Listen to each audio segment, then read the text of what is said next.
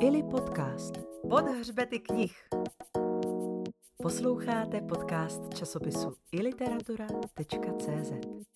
Posloucháte bonusovou epizodu podcastu Pod hřbety knih. Dnes na motivy soudního jednání. V soudní síně jsou přítomni vyšetřující soudkyně Anastázia Landová. a je tu s námi také samozvaný obhájce utlačovaných knih Michal Sýkora. Nacházíme se v soudní síni, kde právě začíná řízení o nejlepší knihy roku 2022. Postupně si projdeme důkazní materiál k publikacím, které vzešly z letošní nabídky českých nakladatelství. Redakce časopisu e-literatura uvádí, že záměrem výběru, který připravila, je především upozornit na knihy, o nich se čtenáři nemuseli vůbec dozvědět. Z dalšího líčení tedy vypadávají knihy, které byly během roku na mediálním výsluní. Z důvodu střetu zájmu jsou z přehledu letošní doporučené četby dále vyřazeny knihy, na kterých se podíleli kmenoví redaktoři časopisu e-literatura. V dnešním stání ve věci katalogu literárních činů se zaměříme na zahraniční literaturu, tuzemskou literaturu, četbu pro děti, poezii a non-fikční literaturu. Pane doktore, máte slovo. Děkuji za slovo, vážená paní předsedkyně, milá ctihodnosti, vážení přítomní, respektive milí posluchači. Mou úlohou zde je obhajoba předložených děl. Budu se snažit zohlednit různé věkové kategorie čtenářů a jejich rozmanité zájmy a potřeby. Zahajme tedy řízení. Mezi podezřelé v oblasti zahraniční beletrie patří Joao Luis Barretu Gimariš, Ben Lerner, Tia Pchingva, Undine Radzevičiute, Leonardo Šáša, Cornelia Travnicek. Začneme u díla Tulák, pod nímž je podepsaný Žaužau Luis Barretu Gimariš. Redakce časopisu e-literatura uvádí, že jde o zvídavou a jemnou poezii o podstatných hodnotách existence, která údajně potěší matematiky s poetickou duší. Máte pro toto troufalé tvrzení nějaké důkazy? Paní předsedkyně, za prvé děkuji, že jste neskomolila jméno mého klienta, neboť já si jej nedovolím opakovat. Nicméně z hlediska jeho díla jsme předložili řadu listinných důkazů, které potvrzují o této útlé sbírce básní, že toto dílo je protkané řádem a precizností, nepostrádá však ani kvalitu poetičnosti až hravosti. Všední drobnosti, okamžiky obyčejných dní jsou v básních zachyceny stylem zručného fotografa, na jehož záběrech se v několika výstižných detailech představí celý příběh. Obhajoba proto na základě této analýzy nepochybuje, že toto dílo je hodno pozornosti, zejména pak může jeho četba prospět matematikům s poetickou duší. Další položkou ve výčtu doporučeného čtiva tvoří Ben Lerner a jeho topecká škola. Um, pane obhájce, jak podpoříte tvrzení, že by tato kniha měla být vhodná pro náruživé řečníky, jak uvádí redakce časopisu i literatura? Paní předsedkyně, chápu vaše rozpaky a zde je ta situace samozřejmě o něco málo složitější. Jistě si dovedeme všichni představit, že dospívání v rodině dvou psychoterapeutů na americkém středozápadě není žádný med. Ve fragmentárním vyprávění příběhu hlavního hrdiny se zrcadlí v úzovkách velký příběh celé země. Co je ale zásadní, v centru románu stojí řeč a její moc v dnešním světě, kdy potřeba mnohosti a rychlosti často odsouvá do pozadí skutečný význam sdělení. Pro náruživé řečníky tedy čtení na výsost vhodné. No, dobře, pane doktore, pojďme zhodnocení nechat na našich čtenářích. Ve výběru zahraniční literatury se ocitla i kniha Otevřít za 20 let, za kterou stojí Tia Pchingva. Jak obhájíte tvrzení, že tato kniha obsahuje obecné a stále aktuální otázky po smyslu práce spisovatele, jeho vášní k psaní, morálce i zodpovědnosti vůči společnosti? Vážená ctihodnosti, řešil jsem tyto otázky s klientem dokonce osobně, nicméně mnoho jsem mu nerozuměl, jde totiž o předního čínského spisovatele. Je tedy třeba zaměřit se na obsah této knihy. V ní jsou popsány všechny zásadní tragické události novověkých čínských dějin. Součástí románu jsou tak vzpomínky na persekuce v době kulturní revoluce, na věznění otce, uzavření škol, zhroucení jeho naděje na vzdělání. Právě v tomto kontextu je třeba vnímat zázrak spisovatelské tvorby jako možnosti dát průchod svému hlasu, který v něm byl dlouhé roky cíleně umlčován. Publikace Otevřít za 20 let je bezesporu vhodné čtení pro mudrce s nadhledem. Já vám zatím teda také moc nerozumím, možná se postupně dobereme k nějakému výsledku. Proč se ve výběru ocitla kniha Undín Radzevičiuté, Ryby a draci, která je navíc určena zejména pro nenasytné cestovatele?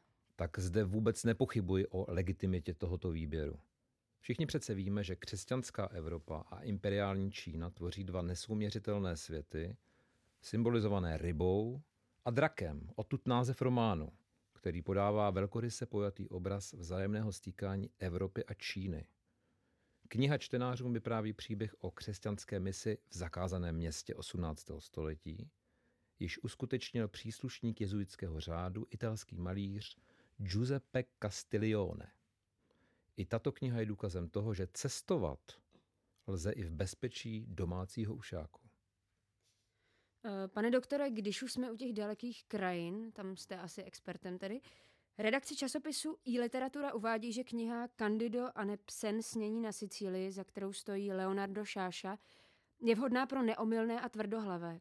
To je snad narážka na mou osobu? Nebo, nebo byste si měl přečíst vy? Paní předsedkyně, to jsou silná slova. Buďme prosím korektní a udržujme naši komunikaci eh, v úrovni vzájemné úcty. Tak předně. Začněme u hlavního hrdiny. To je prostáček, divoch, netvor, který přitom chce jen být sám sebou a zažívat štěstí bez ohledu na mnohá tabu. Tím se však dostává do konfliktu s obecnou představou o tom, co je správné a prospěšné všem. V textu jsou spochybněny nedotknutelné záležitosti typu politická scéna, společenský život, důraz na tradice, význam rodiny, role ženy, vztah k majetku a také dva utopické mýty, katolicismus a komunismus. To může probrat nejednoho milovníka starých pravd. Rozhodně tedy doporučuji ke čtení. Jak jistě víte, staré ani nové pravdy k soudu nepatří, pane doktore. Další kniha z výběru bude jistě určena vám podobným kritikům společnosti. Mám tady na seznamu totiž pochybnou položku Andělský prach. Paní předsedkyně, pojmy jako pochybná položka, já se omlouvám, ale to už opravdu vznáším námitku proti vašemu postupu. Podle mého názoru není důvod napadnout takový krásný poetický název, jako je Andělský prach. Vaše pochybnosti bych si dovolil rozptýlit. Toto dílo je pozoruhodným čtením. Cornelia Trávnícek v této knize líčí křehký, místy až pohádkově znějící příběh. Z pohledu malého chlapce popisuje úděl opuštěných dětí, jež žijí na ostrově zahleném v mlze, odkud každý den vyrážejí do města okrádat lidi na ulici. Výdělek odevzdávají člověku, který jim zařídil místo na spaní, dává jim trochu jídla a sem tam špetku bílého prášku pro povyražení. Tento příběh by tedy rozhodně neměl uniknout orgánům činným v trestním řízení. To je velmi dojemné, dělám si poznámku. Uvidíme, jak se budete orientovat teď. Projdeme si totiž pochybnosti kolem tuzemských titulů, které jsou navrženy jako součást výběru hodného pozornosti čtenářů České republiky. Obžaloba má silné pochybnosti o tom, že by zrovna kniha Vzpomínky na úhoře, kterou napsala Anna Cima, měla být vhodným literárním zdrojem pro milovníky japonské pochoutky unagi. No tak o vhodnosti této literatury nemá obhajoba žádných pochyb. Vzpomínky na úhoře jsou rozsáhlý a mnohovrstevnatý román, který se odehrává převážně v Japonsku a poznáváme v něm tamní reály, ať jde o zvyky, geografii, historii či třeba náboženské rituály. Pozoruhodné je, že autorka čerpá inspiraci z různých žánrů, od detektivky až po milostný román. Jejich hranice však překračuje a do posledních chvil drží čtenáře v napětí, jak to dopadne. Paní předsedkyně, taková kniha do výběru přece rozhodně náleží. Navíc na chutí mohou přijít nejen milovníci rybích pochoutek, ale i další čtenáři. Děkuji za komentář, pane obhájče. Z naší strany jsou pochybnosti ale i o tom, zda kniha 1945 Léto běsů od Miloše Doležela je vhodným čtivem pro odcizené sousedy. Eh, ctihodnosti, zde bych si dovolil rozporovat jednu zásadní nesrovnalost, která se objevila. Rozhodně nejde o pokračování románu 1984, ani o nějakýho prequel. Je to samostatně stojící dílo. Na trhu bychom nenašli žádnou srovnatelnou publikaci. Představte si konec války. Pro některé naděje, pro jiné začátek noční můry. Co se děje, když přestaneme ve svých sousedech vidět lidské bytosti a začneme je brát pouze jako nepřátelé? Povídky sebrané v této knize s podtitulem Dokumentární povídky z jara, léta a podzimu 1945 jsou založené na archivním výzkumu a vyprávějí o násilných činech na osvobozovaném či již osvobozeném území. Pro odcizené sousedy i pro jiné sousedy tedy bez pochyby to nejlepší čtení. Spochybňujete snad naše čtenáře, že by tuhle tu knihu zaměnili za slavnou Orvelovu? Redakce časopisu i literatura navrhuje i optimální četbu pro tuzemské milovníky memoárů. Může snad Olga Fečová a její kniha Den byl pro mě krátký zaujmout místní scénu? Samozřejmě. O významu této knihy nejsou žádné pochybnosti. Život autorky, tedy paní Olgy Fečové, byl tak pestrý a plný neuvěřitelných příhod, že se čtenáři z rozmanitosti těchto kapitolek možná zatočí hlava. Navíc výpověď paní Fečové je konstantní, věrohodná a je potvrzena i ostatními důkazy. V této knize s podtitulem Paměti hrdé Romky Autorka nostalgicky vzpomíná na poválečnou Prahu, kam s rodinou přišla ze Slovenska, líčí manželství s muzikantem Joškou Fečem a svůj netradiční folklorní soubor. Je to všechno, pane doktore? Eh, pardon, budu už pouze stručný. Jde o čtivé zachycení historie československých Romů, jaké v české literatuře dosud chybělo. Nebál bych se ho doporučit širokému publiku bez ohledu na zabarvení postojů a politických názorů. Dobře, dejme tomu ale taková Jana Guliuškina a její Jolka. Proč by zrovna tato kniha měla být čtena a to zejména těmi, kdo chtějí vědět proč? Jsou vůbec mezi námi tací? Nevidím je, neslyším je. Nesouhlasím. Paní předsedkyně, já je vidím, já je i slyším. Aktuálnější publikaci, která by nám mohla pomoci pochopit přítomnost a hledat odpovědi na otázku proč, bychom hledali jen těžko. Představme si ty krásné paláce vedle sídlišť bez cest a osvětlení. Biznismeny v drahých kárách vedle profesorů ve vybydlených bytovkách. A mezi tím vším se objevuje moje klientka Jolana, česká studentka, která je na stáži v Petrohradu a líčí Rusko bezprostředně a bez příkras. Ano, na pozadí jejího hledání můžeme nacházet i odpovědi na své otázky ohledně ruského předúnorového vývoje. Důkazy o tom, že jsou čtenáři, kteří se ptají a chtějí vědět proč, jsou podle mého názoru nesporné. Eh, dobře, pane doktore, tak já se také zeptám. Zeptám se proč. Proč by měla být čtena česká poezie? To je silná předpojatost, paní předsedkyně. Existují přece nesporné důkazy pro to, že mezi námi chodí nesmíření. I ti, co chtějí okusit ticho. Je to jejich nescizitelné lidské právo. Vzpomeňme na Evropskou úmluvu. Vzpomeňme na listinu, na ústavu. Poezie má přece právo žít a svobodně existovat.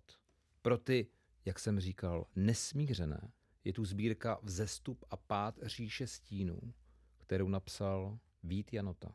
Posmutnělou atmosféru jeho textu lze vnímat i jako zdvižený prst, cestu ke smíření se sebou, se společností, se světem. A pro tichomilce je tu Josef Kučera a jeho sbírka Hranostaj snídá dívku. Mimochodem tento klient mi přislíbil již i vydání druhého dílu. Dívka snídá hranostaje. Dovolím se z této sbírky odcitovat z básně Inkognito. Zachtělo se mi být inkognito, zmizet jako stín pod světlem. Zachtělo se mi být zde, zde a čekat. Vidím vás, znamenám si vás. Pane doktore, knihy, o kterých mluvíte, jsou ve společenském kontextu asi tak stejně relevantní jako knihy pro děti. Pojďme se k ním tedy přesunout. Možná vaše přesvědčivé argumenty začnou konečně dávat smysl. Zvláště knihy pro děti by s ohledem na jejich dopad měly být podrobeny důkladnému přeskoumání. Jaké důkazní materiály by mohly doložit či vyvrátit tvrzení, že bitva o diamant, lampička či mojenka jsou knihy hodné doporučení právě pro mladé čtenáře? ctihodnosti musím se přiznat, i já se v dětské literatuře orientuji poměrně lépe než v básnických sbírkách. Respektive tato díla jsou pro mě srozumitelnější. Možná se proto o nich rozhovořím poněkud obšírněji. Kniha Bitva o diamant od Báry Dočkalové je skvělé čtivo pro sportovce.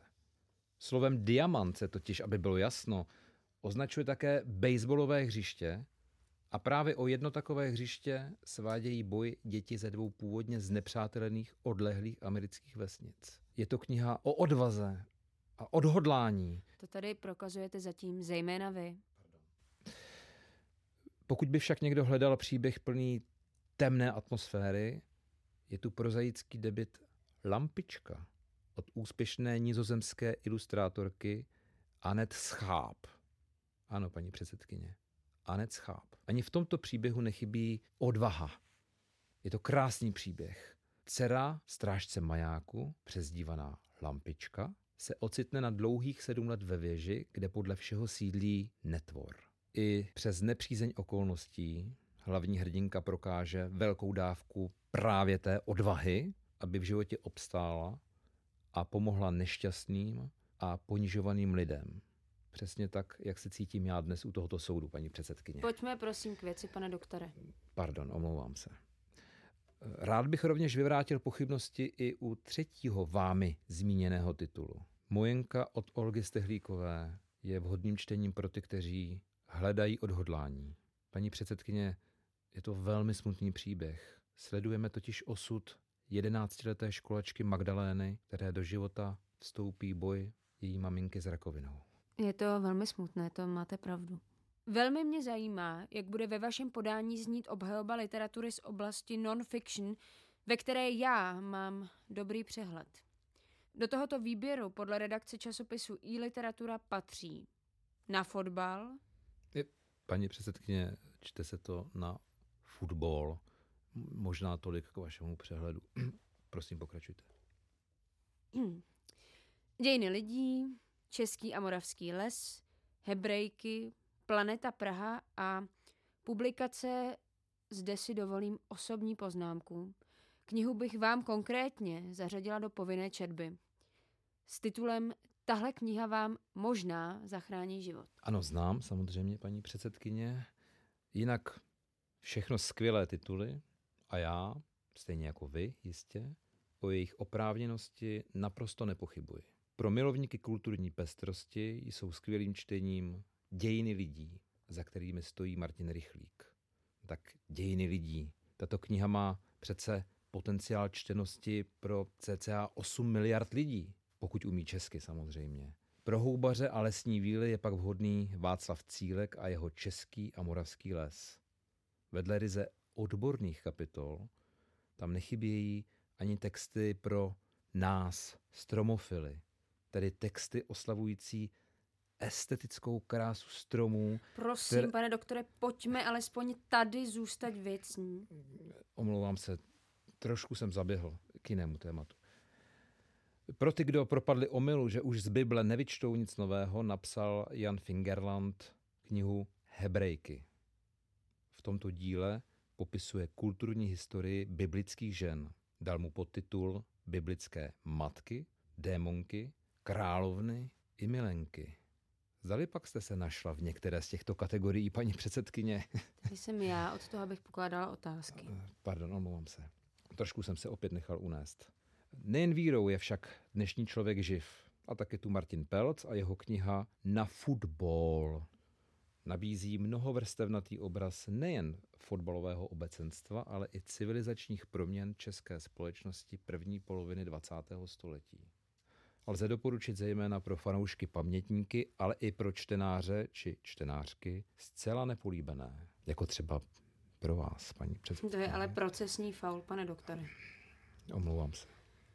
Hledím do výčtu a z nepochopitelných důvodů zde vidím i podezřelou položku určenou pro ty, kdo si v Praze rádi zadivočí. Můžete tohle nějak vysvětlit? No vidím, že jste si konečně našla svoje.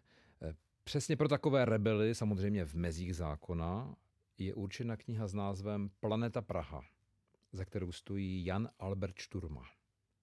Kniha je vlastně průvodcem nečekaně pestrou přírodou města. No jen si to představte. Hlavní město České republiky jako biologický ráj, kde lze najít nejrůznější prostředí od prosluněných svahů a umělých skal po extrémně zasolená stanoviště.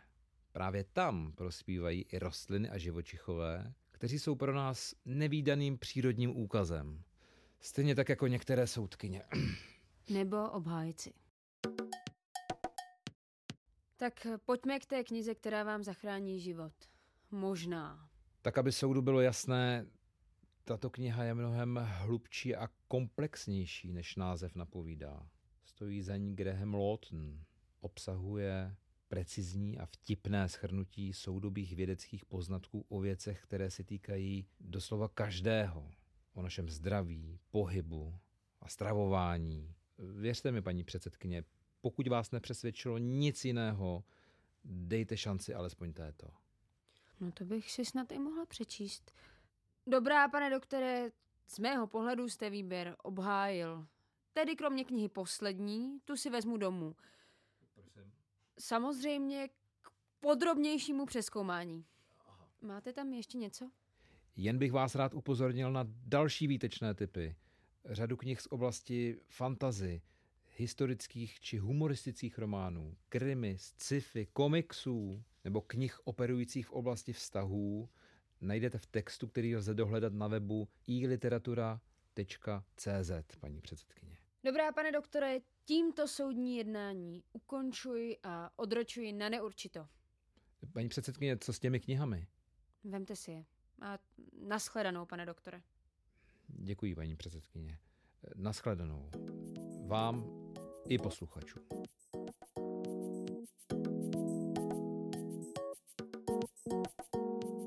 A teď už je to opravdu konec. Brzy naslyšenou u Ili podcastu.